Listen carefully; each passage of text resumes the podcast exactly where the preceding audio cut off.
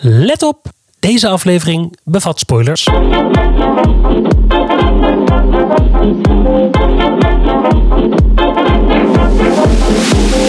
Ik vind hier iets van. De podcast met discussies zoals je die in de auto voert. Of in de trein, Of op het terras. of in een bubbelbad. Of overal dus. En het gaat over... Over... Over musical.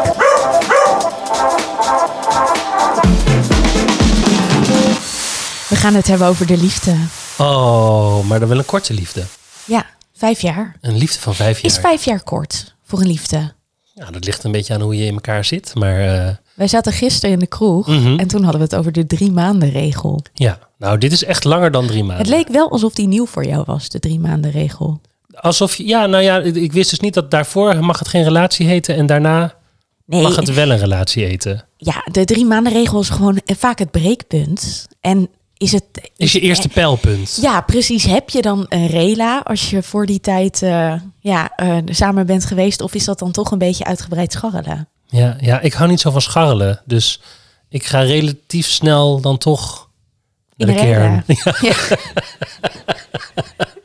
Ja, ja, ik moet zeggen, ik ben uiteindelijk ook het rela-type. Dus ik weet het ook niet. Mhm. Maar de drie maanden regel, ja, dat, ja, ik heb dat zo opgevat in het leven dat die er is. ja, maar eigenlijk is het een hele andere discussie. Ik wou zeggen, we Ja. gaan het hebben over the last five years. Hallo allemaal, fijn dat jullie er zijn. Nou, dat allereerst. Zo fijn. Ik voel Ja. alweer heel veel liefde. Ja, zeker. Nee, maar zeker. Ik vind het heel leuk om te... En het gaat volgens mij ook best wel goed, hè? We zien dat het best vaak geluisterd wordt. Ja, er wordt heel veel, jullie luisteren heel veel, dat vinden we heel fijn. Ja. Dus dank daarvoor, spread the word ook. En we hebben twee mensen die ons sponsoren Ja, bij Petje Af. Petje punt af moet ik zeggen. petje punt af. Oh, dat vind ik echt, dat vind ik echt een compliment. Die hebben een staande ovatie voor, aan ons gegeven. Ja, moeten we ze even noemen? Dus gaan we dat doen? Ja, dankjewel, Rolien. En Pepijn. Jazeker, Zo leuk. Ja. heel leuk. Nou ja, en wat als jij dus je staande als je ons een staande ovatie wil geven, dan krijg je dus extra informatie. Extra content. Precies. En ook vandaag gaan wij weer een bonusaflevering maken. Ja. Goed, laten we naar het onderwerp gaan. The Last, Ja, The Five, Last years. Five Years. Een musical van Jason Robert Brown uit 2001. Zag oh, ik? zo lang alweer. Ja, Bijna twintig jaar, mijn god. ja, ik zag dat. Gebaseerd op zijn eigen rela. Precies, precies. En wat ook best wel een ding geweest is, want het schijnt dat zijn ex-vrouw er niet per se heel Nee. blij mee was. Nee, daar gaan we het nog uitgebreid over hebben straks. Spannend. Ja, Ja. maar dat snap ik ook wel. Want je ziet natuurlijk toch iets gespiegeld. En je ziet een bepaalde interpretatie. En de ander die vindt daar natuurlijk wat van. Ja, Om maar eventjes in de ik vind hier iets van sferen te blijven. Oké, het gaat over een relatie tussen twee mensen. Mhm. Jamie en Kathy. ja. En in het Nederlands hebben ze weer andere namen. Daar weet jij alles van. Want jij hebt deze musical ooit gemaakt. ja zeker in het M-Lab in Ja. 2014, 15? 2014 volgens mij. Ja, ja. 2014 is correct. Het interessante is dat wij ooit een gesprek hierover gehad hebben. En dat jij toen zei van, goh, maar ik vind heel veel van deze voorstelling. Mhm. En dat gesprek, dat gaan wij nu voeren. En dat heeft volgens mij te maken met de personages. Klopt dat? Ja, zeker. Maar ook met de inzichten die ik... Nou, ik moet anders beginnen. The Last Five Years is dus een stuk voor een man en een vrouw. Laten we eerst nog even over de structuur praten. Ja. Wat is zo bijzonder aan het stuk? Nou, het, is, eh, het bijzondere aan het stuk is eigenlijk de dramaturgie. Het gaat erom dat je vijf jaar ziet, gespiegeld, maar het is niet in chronologische volgorde.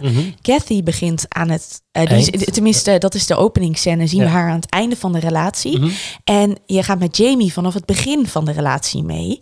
En aan het eind van het stuk zitten we bij Kathy aan het begin van, haar, eh, van de relatie en bij Jamie aan het eind. En ze ontmoeten elkaar op het moment dat ze gaan trouwen helemaal middenin. En dat is Ja. misschien wel mijn favoriete nummer. Ah ja. ja dus maar daar gaan we het straks over hebben. Hij gaat van, van 0 naar 5 en zij gaat van 5 naar 0. En op 2,5 trouwen ze en daar kruisen ze elkaar even. Precies, en dat maakt het volgens mij dus ook super interessant om dit te gaan regisseren. Omdat het gegeven van tijd, daar moet je iets mee. Ja, tijd zit ook heel veel in de voorstelling. Hè. Het is, eigenlijk draait alles de hele tijd om tijd, alle verwijzingen naar tijd. Maar eh, het zorgt er dus voor dat hij hem chronologisch kan spelen. En zij heel hard moet werken om vanuit de, de achtergelaten vrouw, en dit is al een, eigenlijk een verkeerde woordkeuze, maar goed, gaan we het zo over hebben, naar het leuke, jonge, verliefde meisje te komen. Ja, dus jij zou zeggen, als ik dit zo hoor, dat haar rol de moeilijkste is. Nou, het is in ieder geval zwaarder om je iedere keer in te kunnen leven, omdat je niet de logische lijn hebt om van A naar Z te komen. Ja.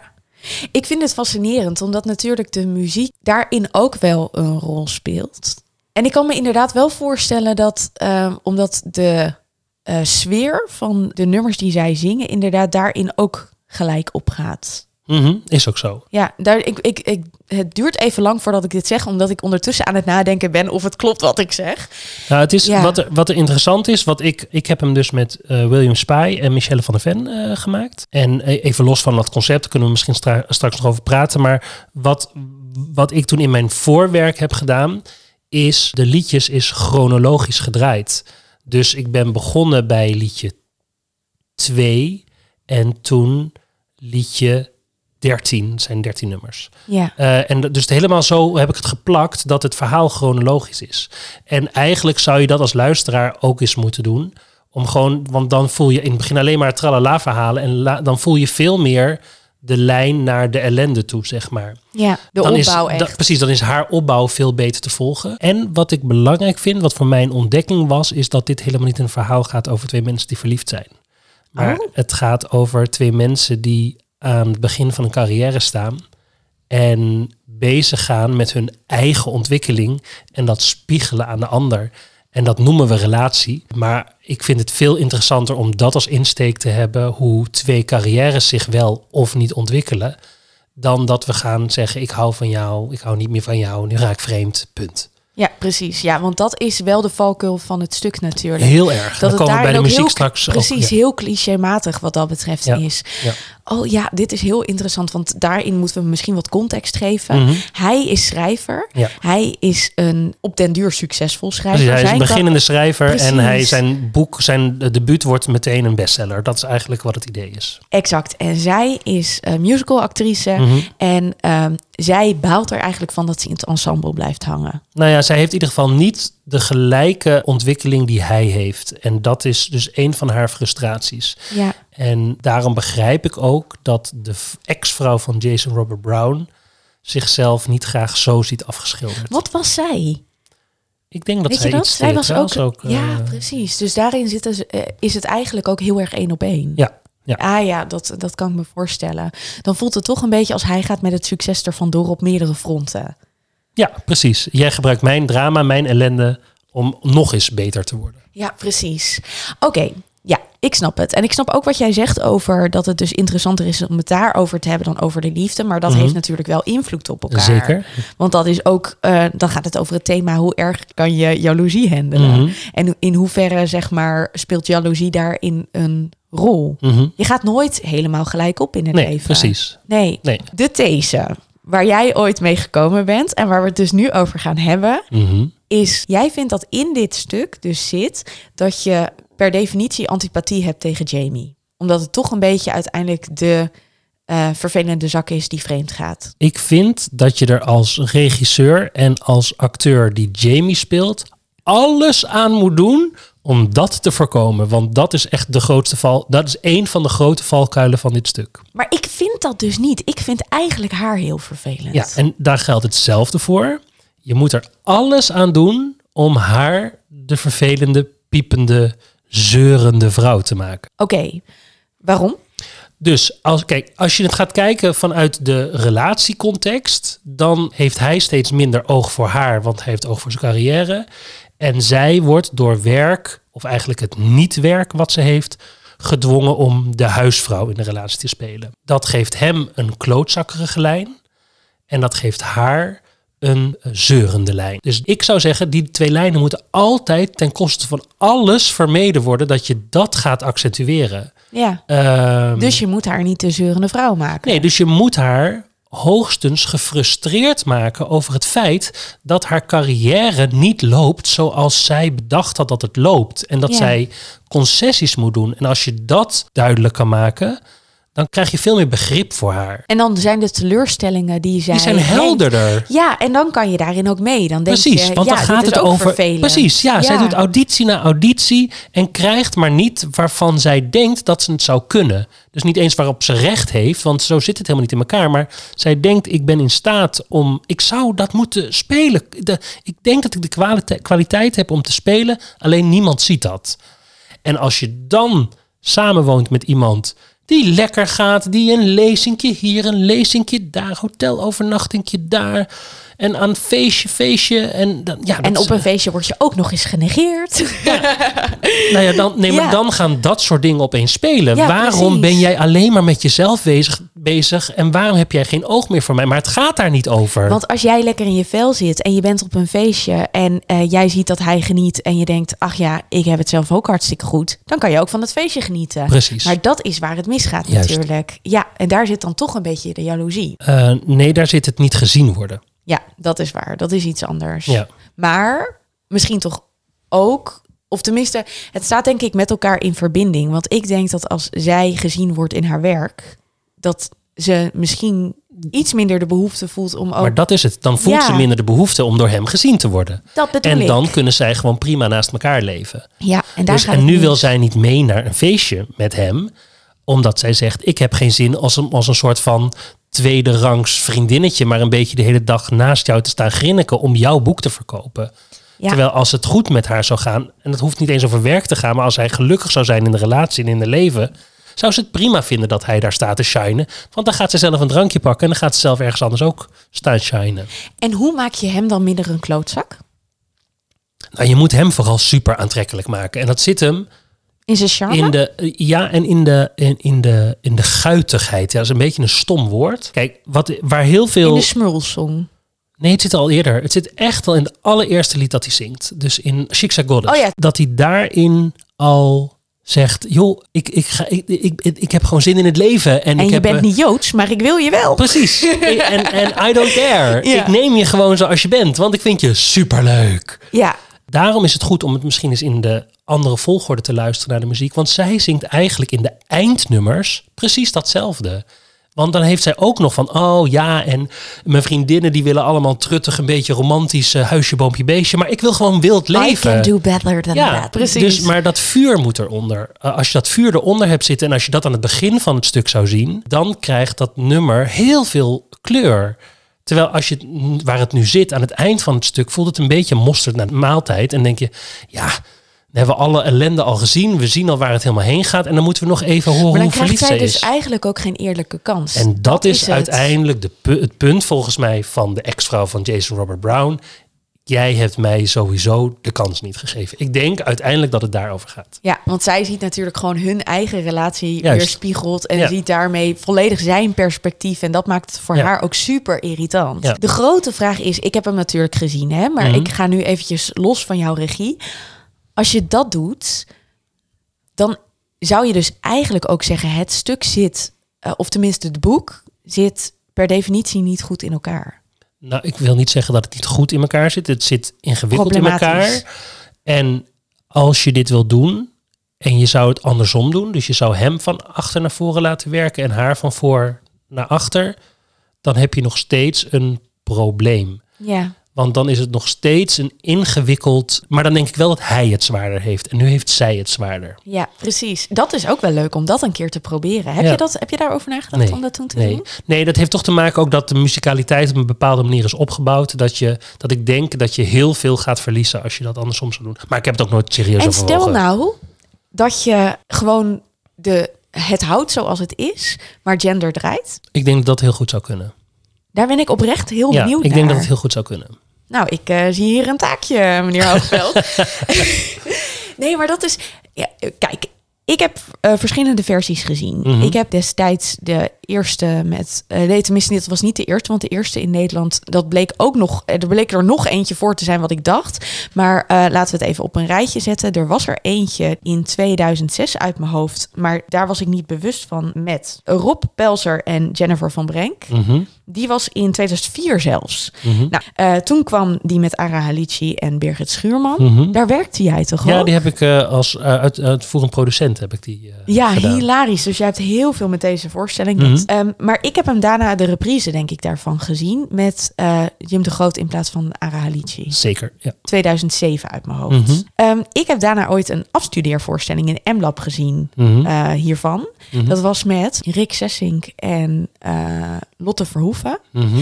En nou ja, uiteindelijk natuurlijk de film die we gaan doodzwijgen. Ja, over de film gaan we het Daar nooit gewoon hebben. Nee. nooit hebben. Nee, Eh, heb jij nog andere adaptaties gezien, misschien in het buitenland? nee. Oké, nou dan kunnen we het hierover hebben. Tijd is gewoon een ding. Uh, maar dat is ook het gegeven natuurlijk door de opbouw. En het is iedere keer, dat valt mij op, zoeken. Wat doe je met het begrip tijd? Ja. En heel vaak wordt dat visueel ingestoken. Mhm. Bij bijvoorbeeld, uh, wat ik me nog kan herinneren van uh, de versie van, zeg maar met Birgit Schuurman en Jim de Groot, Mhm. is dat ze een soort van boomstruikachtig Klopt dat, als ik het Dat- zeg? Ja, ik, die, die versie ken ik dus niet zo goed, want het was niet de één op één versie van de Ara en Birgit versie. Oh, die is nog ver- opnieuw Ja, geregisseerd. Ah, nou ze hadden iets met ehm, een boom en de, of tenminste een struikachtig iets. En dan hadden ze volgens mij letterlijk, maar dat weet ik niet zeker, 1, 2, 3, 4, 5 staan. Nee, en- dat was mijn versie, die 1, 2, 3, 4, 5. Nou, ehm, want waar het over ging, is dat die boom steeds meer, minder blaadjes had. Ah, ja, ja. En dat ze dus met licht aangaven waar ze zaten in ja. het stuk. En die afstudeervoorstelling die ik eh, heb gezien, daar hadden ze het dus met fotolijstjes. Dus hadden ze ook een soort van 1, 2, 3, 4, Mhm. 5 en zetten ze steeds hun eigen foto op Ah, ja, waar ze zaten Ja. in het verhaal. Ja, Maar waar het om gaat is dat ze dus eigenlijk tijd altijd een soort van visueel moeten maken om het ook te kunnen blijven volgen. Zou dat anders kunnen? Wat, er, wat er volgens mij heel vaak gebeurt en wat, wat ik enorm ingewikkeld vind, is dat ze de acteurs in elkaar scène tegenspel laten geven. Dus daardoor switchen zij zelf ook nog eens de hele tijd van tijd. En eh, wat ik toen in de MLab heb gedaan, is eh, Michelle gewoon in vak 1, want ik had gewoon vijf tijdsvakken gemaakt, in vak 1 laten beginnen. En nee, andersom, in eh, vak 5 laten beginnen en William in vak 1.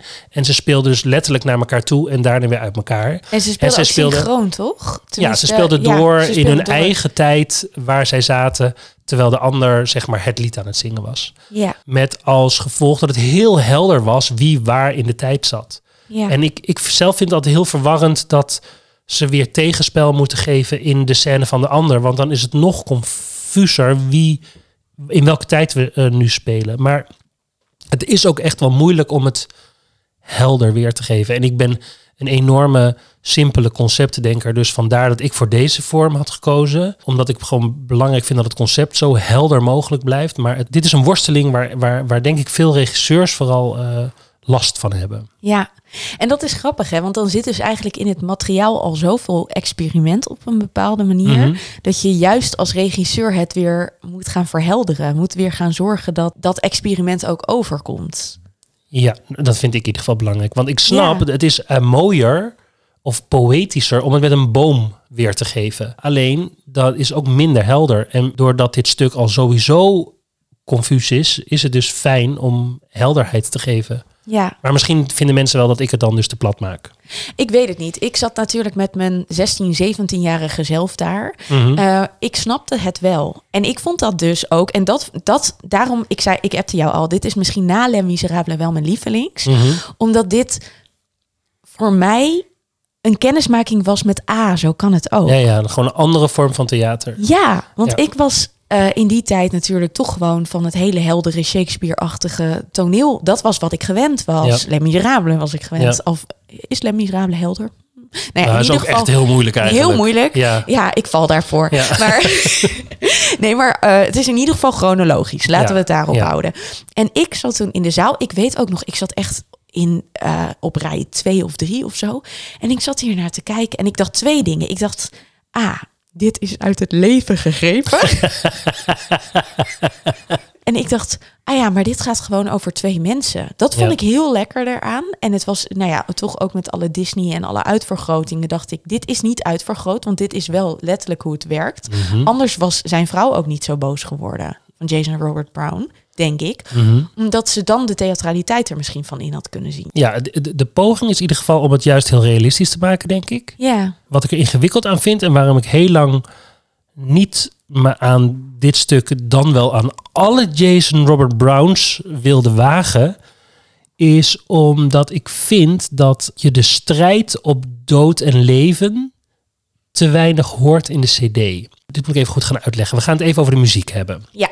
Mag ik dan nog even met twee afmaken? Oh. Want anders dan... eh, de, ja, Ja, nee, heel snel ja. even. Want twee is dus dat ik juist dacht van... oké, hier is gespeeld met tijd. En dat ik dat allemaal ging zien en dat ik dacht, ah ja, vorm kan dus ook iets doen in plaats van het verhaal Klopt, wat in ja. mijn optiek altijd leidend geweest is en wat we in films en zo gewend zijn. Ja. Muziek.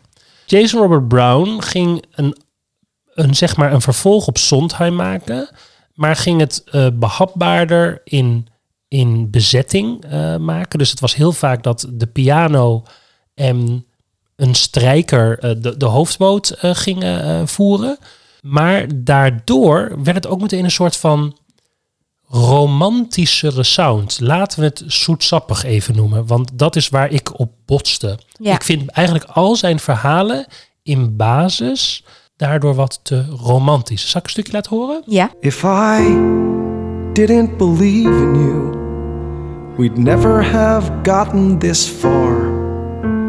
If I didn't believe in you and all of the 10,000 women you are. Oké, even tot hier.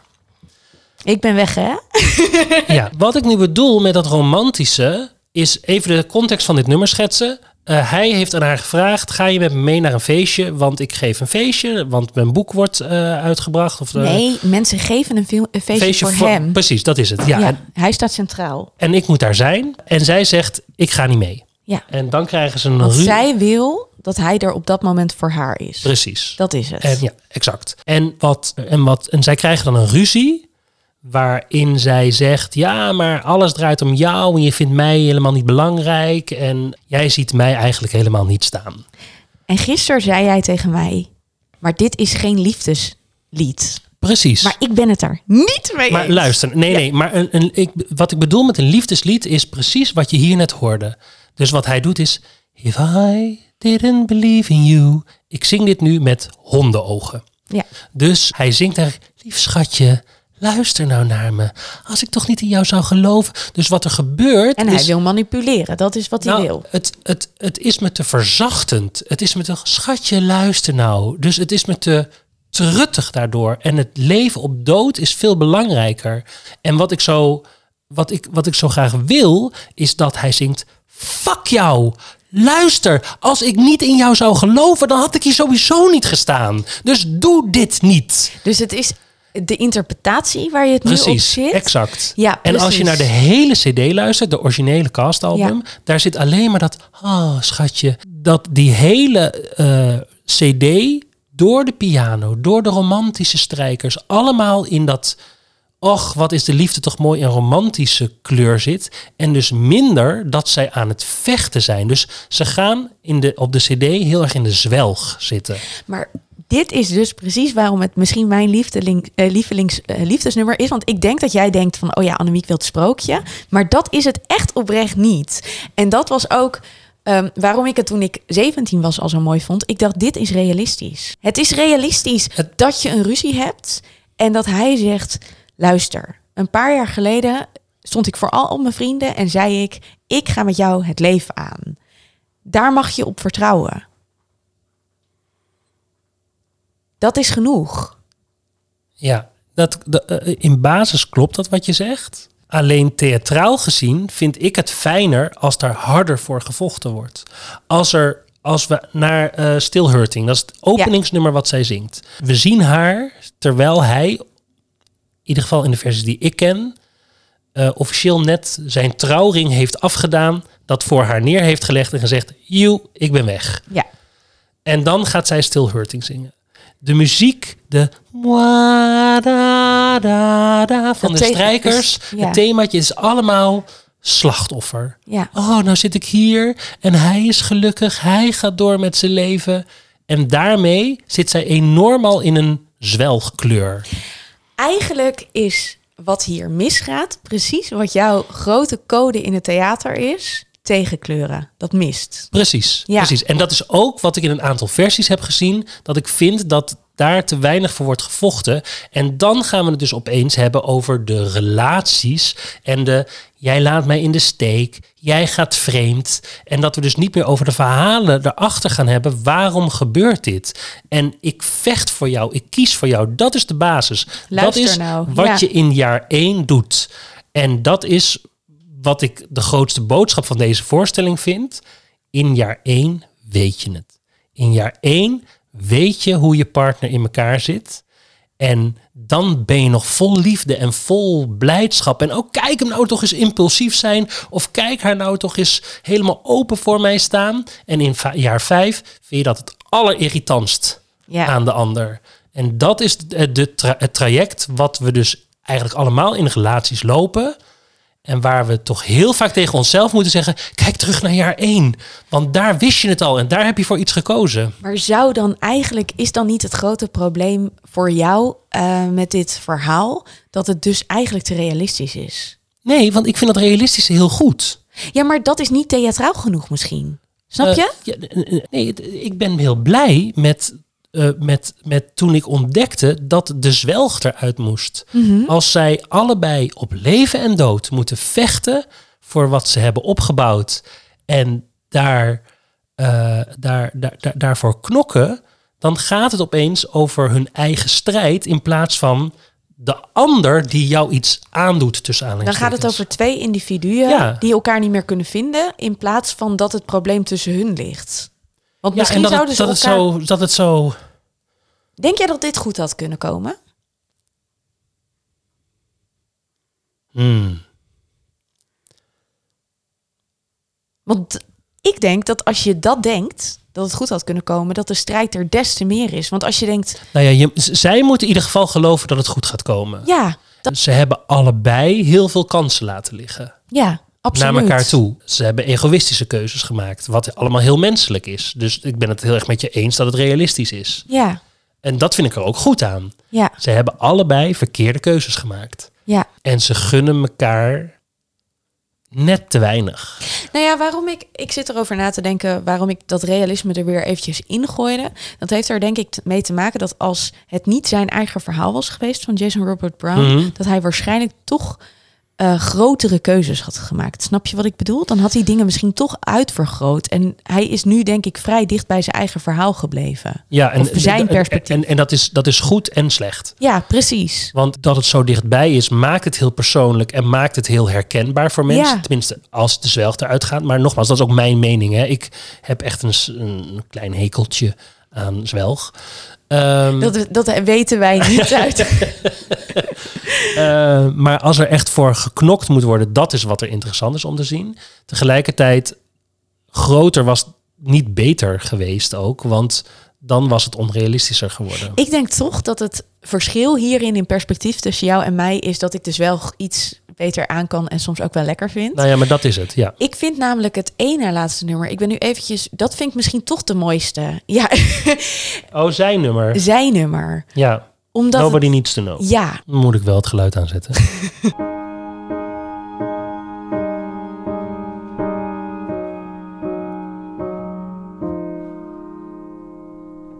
Hey kid, good morning. You look like an angel. I don't remember when we fell asleep. We should get up, kid. Kathy is waiting. Oh. En opeens hoor je dus, want je denkt in eerste instantie dat de kid, dat dat Kathy is. En dan zegt hij opeens tegen die ander dus, we moeten opstaan, want Kathy komt er zo meteen aan. absoluut. Dus- en dan weet je nog niet weet wat je- er komen Nee, gaat. en dan denk je, oh, hij ligt met een ander in bed. Oh, Eh, ja, ja dat, maar ik geloof zijn strijd wel in dit nummer. Heel, heel. En dat vind ik er heel mooi aan. Dat, dat ik denk dat, en dat, dat is grappig, want ik denk dat ik op mijn zeventiende dacht klootzak. En ik denk dat ik nu, nou, hoeveel jaar zijn we verder? 14, 15? Dat ik denk, nee, maar ik snap het wel. Dus de nuancering is belangrijk. En daarom Ja. vind ik dit stuk ook zo goed, omdat zijn niet klootzak zijn zitten dus in twee dingen. Hij moet aan het begin super aantrekkelijk gemaakt worden. En dat is ook wel waar veel acteurs die ik hierover gesproken heb ook zeggen, dat is ook het moeilijke ervan. Want je hebt Still Hurting, daar begint het stuk mee. Daarin mag zij helemaal zeggen, deze man is bij me weggegaan. En daarna moet jij als een soort Oh, van, oh, oh, hey, oh, daar ben ik dan. En dan denkt de hele wereld al, dat is hem. Hij heeft haar verlaten. Terwijl als je in de En hij moet daar keihard en leuk tegen overstaan. En zich realiseren, ik kan dit winnen. Want als jij eigenlijk al denkt, ja, dames en heren, hallo, hier ben ik dan, de klootzak. Ja, dan ga je het niet meer winnen. Vraag. Heeft Jason Robert Brown gedaan wat uiteindelijk Jonathan Larson nooit gelukt is? Oh, in welke zin? Nou, ik zit erover te denken. Ehm, hij heeft natuurlijk veel meer kunnen produceren. Mhm. Ehm, waardoor hij. Kijk, het is heel musical wat hij gemaakt heeft, maar hij is ook van musical afgestapt. Want dit heeft ook veel meer invloeden dan eh, het standaard musical geluid. Absoluut. En dat vind ik er ook heel fijn en mooi aan. Ja. Ik zit gewoon even naar onze twee vorige afleveringen te denken. Nou, dan hadden we natuurlijk eh, Jonathan Larson. En jij eh, zei van, goh, maar als hij de kans had gekregen, had Mhm. hij veel genuanceerdere dingen kunnen maken. Mhm. Hier zit het zwelgen ook nog in, maar het is toch wel een stuk minder. Hoop ik dat jij dat ook vindt. Vervelend. Nou, het is, het is, het, eh, je kan de zwelg eruit halen. Ja, en dat kan bij Rent en bij Tick Tick Boom Minder, goed. ja, precies. Ehm, en vorige week zei ik, ehm, het heeft een tikkeltje, de muziek rond eh, van eh Dear Evan Hansen heeft een tikkeltje Jason Robert Brown, Mhm. maar haalt het net niet. En als ik dit weer hoor, ja, ik krijg hier kippenvel van. Ja, maar jij hebt gewoon verleden met, dus zeg maar, dit zit al helemaal in jouw DNA. Ja, dat Dus is. jij hoeft maar één pianootje te horen en dan denk je meteen, oh ja, daar is het weer lekker. Ja, ja, nee, Ja. dat is zeker zo. En er zitten heel veel overeenkomsten in. Zeg maar dat je de piano als basis neemt. eh, dus tussen Dear Evan Hansen en nou eigenlijk alles dus wat Jason Robin Brown schrijft. Dat is allemaal piano gebaseerd, zeg maar. Kijk, en we moeten het in tijd plaatsen. Want Dear Evan Hansen, en dat is misschien ook mijn kritische noot van vorige week. Want ik, ik ben heel stiekem best wel van die CD gaan houden. ik heb Benno echt gestuurd. Oké, ik ben toch een beetje om. Maar het punt is, Dear Evan Hansen is gewoon van dit decennium nog. Mhm. Of nou ja, nee, eigenlijk van vorig decennium, maar toch. Dit is een decennium eerder gemaakt. Ja. Wat voor mij, omdat je het in tijd plaatst en Rand is nog een decennium eerder, maakt toch dat ik dingen beter kan waarderen, omdat er daarmee ook een soort van innovatie in zit. Ja. Dit is echt innovatief geweest. Ja, de last zeker. five Ja. years. Wat, ik, wat ik heel goed vind aan The Last Five Years is dat het uiteindelijk zijn het dus twaalf, want er zitten dus eigenlijk twee duetmomenten in, maar het zijn twaalf monologen. En die wel in een soort van muzikale herkenbaarheid zitten, maar die je niet echt heel erg als een popliedje kan beschouwen. Eigenlijk is If I Didn't Believe in You, dat is het meest popperige liedje. Dat heeft echt een popstructuur. Eh, eh, maar die andere liedjes die zwabberen ook een beetje alle kanten op en dan komen ze weer ergens uit. Dus het heeft niet zeg maar een AAB-AB structuur in vorm. Ja, Eh, dus dit zijn echt eigenlijk allemaal monoloogjes die je echt een verhaal vertellen over een moment waar iemand in die vijf jaar staat. ja. En ik heb het idee dat Dear Evan Hansen weer wat meer teruggaat naar de popliedjes. Ook niet helemaal waar hoor, want daar zit ook wel zo'n soort ontwikkeling in.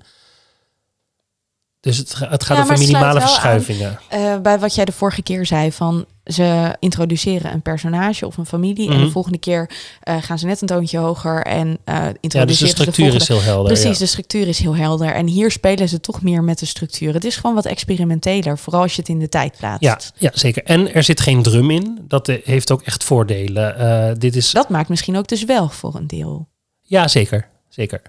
Dus Ja. dat kan ook juist. Want het, is, Het dus- heeft up-tempo nummers. Ja, maar, Maar- daar is de piano is echt de drum, zeg maar. Die zorgt echt voor de beat en, de, en, het, en het ritme. Wat is jouw lievelings, Ben? Ik weet dat het zo'n stomme vraag is, maar wat vind jij het mooiste moment uit deze, ja, eh, uit deze musical? Ik vind eh, het laatste nummer eigenlijk, dat is... eh, Goodbye Until Tomorrow, de... nee, en wat daarna komt. Dus wat zij Ai, oh, samen... ja. eh, echt echt Als bijna hij zegt, helemaal I pack my bags. Ja. Ja. Maar zij komt, hij eindigt wel eh, met dat zij zingt, I will be waiting for you. Ja, Ja, precies. Ja, dus dat zij totaal allebei op het andere punt staan. precies. Dus, dus Ja. je ziet hem wegtrekken en zij is... I could echt- never rescue you. Ja, dat is het. Ja, precies. Ja, precies. En, en, en waar eh, zij nog helemaal is, oh, tot morgen, woehoe, ik heb zin om je te zien. En hij afscheid van haar neemt. Hier zit weer het tegenkleuren in. Ja, Dat is het echt. Ja, ja, nee, ik ben totaal gekleurd als het over, over hier gaat. Want wat jij zegt, het zit in mijn DNA. Ik, wil, ik kan dit denk ik elke dag luisteren. ja en, en dat snap ik ook. Want het, is, het zit echt muzikaal goed in elkaar. Ja. Maar je zal zien als je dit helemaal zou analyseren, ook met beeld. Dat is overigens wel belangrijk, want dan kan je nog veel meer verhaal uitleggen dan eh, wat er gebeurt eh, op de CD. Dan krijg je, kan je die personages nog helderder maken. En wat nog één ding is wat belangrijk is, waar we het nog helemaal niet over gehad hebben, maar eigenlijk wordt heel vaak gewoon deze rits aan liedjes achter elkaar gespeeld en dan ben je er. Maar er zitten eigenlijk ook nog allemaal scènetjes tussen. Hè? Ja. Met telefoongesprekken met agenten. Er is een hele scène waarin Jamie een stuk van zijn boek voor moet lezen. Al dat soort dingen die geven ook weer heel veel extra informatie van wat er allemaal gebeurt. En waar hun irritatie ook door mensen van buitenaf door beïnvloed worden. Dat maakt het ook complexer. Ja, Absoluut, ja. Nou, dat is, ja, dat is interessant. Maar daar ga ik toch één dingetje zeggen over de film. Terwijl we hem eigenlijk zouden doodzwijgen. Ik heb hem toch gekeken. Ik appte jou ook, ik ben hem toch aan het kijken. En jij zei, oh vreselijk. Nou, dat was het ook. Wat het in de film is en waarvan ik denk, ah ja, maar dat is misschien omdat dit dus gewoon echt geen materiaal voor een film is, maar juist voor het theater, exact. is ehm, dat het zo één op één wordt in de film. Ja, En je kan veel creatief, omdat je je toch echt heel erg moet houden aan ehm, het realisme. Terwijl Mhm. in het theater kan je veel meer zoeken naar bepaalde metaforen om, te, om het niet zo één op één te maken en daarmee interessantere materie. ja. En dat vond ik zo storend, ook buiten het feit dat ze de muziek heel erg vertraagd hadden, wat het nog meer doet zwelgen. Maar dat vond ik heel jammer, want die, die trouwring bijvoorbeeld Mhm. wordt dan eventjes letterlijk afgedaan. En natuurlijk, dat is heel helder, want iedereen snapt wat er aan de hand is. Ja. Maar daarmee is het ook zo... Oké, de trouwring wordt afgedaan. Volgende stap, volgende stap. En wordt het op een bepaalde manier dus ook heel technisch. En ik, ja, nee, nee, het was verschrikkelijk. ja. Zouden er ook niet te lang over praten. Nee, precies. Maar nee, maar dat, dat nou ja, goed. Nee, maar het- de- Mijn de- punt je, is, je analyse dit klopt heel zich voor erg. theater. Precies, dat is Ja. Dit is echt een stuk voor theater. Daar Ja. kan je veel vrijer werken dan dat je alles één op één gaat uitleggen. En dat was met Dear Evan Hansen bijvoorbeeld dus niet per definitie. En bij Rand eigenlijk ook niet. Het is wel interessant, hè? Mhm. Maar ik denk dat je bijvoorbeeld bij Dear Evan Hansen... nou, die gang waar we het de vorige keer over hadden... Mhm. wat dan dus heel veel vertelt... eh, terwijl ze alleen maar door een gang lopen. Mhm. dat, was, dat ontbrak in deze film op alle manieren. En dat, dat die dubbele laag die erin kan zitten... die juist in het theater dus altijd heel interessant kan zijn... omdat je dan zoekt naar vorm... en bij film het vaak toch eh, iets realistischer is... die zat helemaal niet in deze film... En dat is gewoon heel zonde. En nu heb ik het alsnog over de film gehad. Ja. Eh, ben, Mhm. we hebben nog van tevoren helemaal niet eh, besproken waar onze bonusaflevering over gaat. Maar ik weet waar ik het over wil hebben. Oh, nou, wil jij het vertel. hebben? Ja. Over de derde persoon. De derde persoon. Nou, eh, ik heb er heel veel zin in. Wil je dat? Ja. Of had jij iets anders in Nee, gedachten? ik eh, geef me helemaal aan je over. Oké, nou dan gaan we het daar in de bonusaflevering over hebben. Leuk. Is er nog iets wat jij wil bespreken? Of zeg jij, we gaan naar de bonusaflevering en mensen moeten naar Petje af? Dat is het. Als je ons mee eh, wil luisteren eh, in de bonusaflevering, dan moet je even naar petje.af slash musical. Ik vind er iets van. En zal ik jullie eens eventjes wat leuks vertellen? Want we kunnen nog een bonusaflevering over dit onderwerp maken, maar naar verloop van tijd. Want als jullie ons een staande ovatie geven en wij dus gesponsord worden, dan kunnen wij naar de nieuwe versie van The Last Five Years in Londen. Nou, dat zou echt superleuk zijn. Dat willen we toch? Jazeker, dat zou echt superleuk zijn. Ik ben zo benieuwd wat ze ervan gaan maken. Ja. En dan kunnen we daar dus een bonusaflevering aan eh, besteden. En Heel goed idee. omdat jij ons dan geholpen hebt, maken we die speciaal voor jou. Ja, echt heel fijn. Mocht je nou wel gewoon naar ons willen luisteren in de reguliere afleveringen, dan kan je ons natuurlijk eh, gewoon blijven volgen op deze manier. Abonneer je dan wel even. Dat kan eigenlijk vooral via de Apple Podcast. Eh, volgen op Spotify. Of volgen op Spotify. Dat En heeft je- heel veel zin voor ons. Want dan komen we ook weer hoger in rankingen te staan. Wat blijkbaar allemaal heel belangrijk is. En eh, je kan ook dan recensies geven en eh, sterren geven en al dat soort dingen. Doe dat ook ruim. Dat helpt ons enorm. Ja, en wat ons ook heel erg helpt, en nou ja, dat ga ik één keer zeggen, spread the word.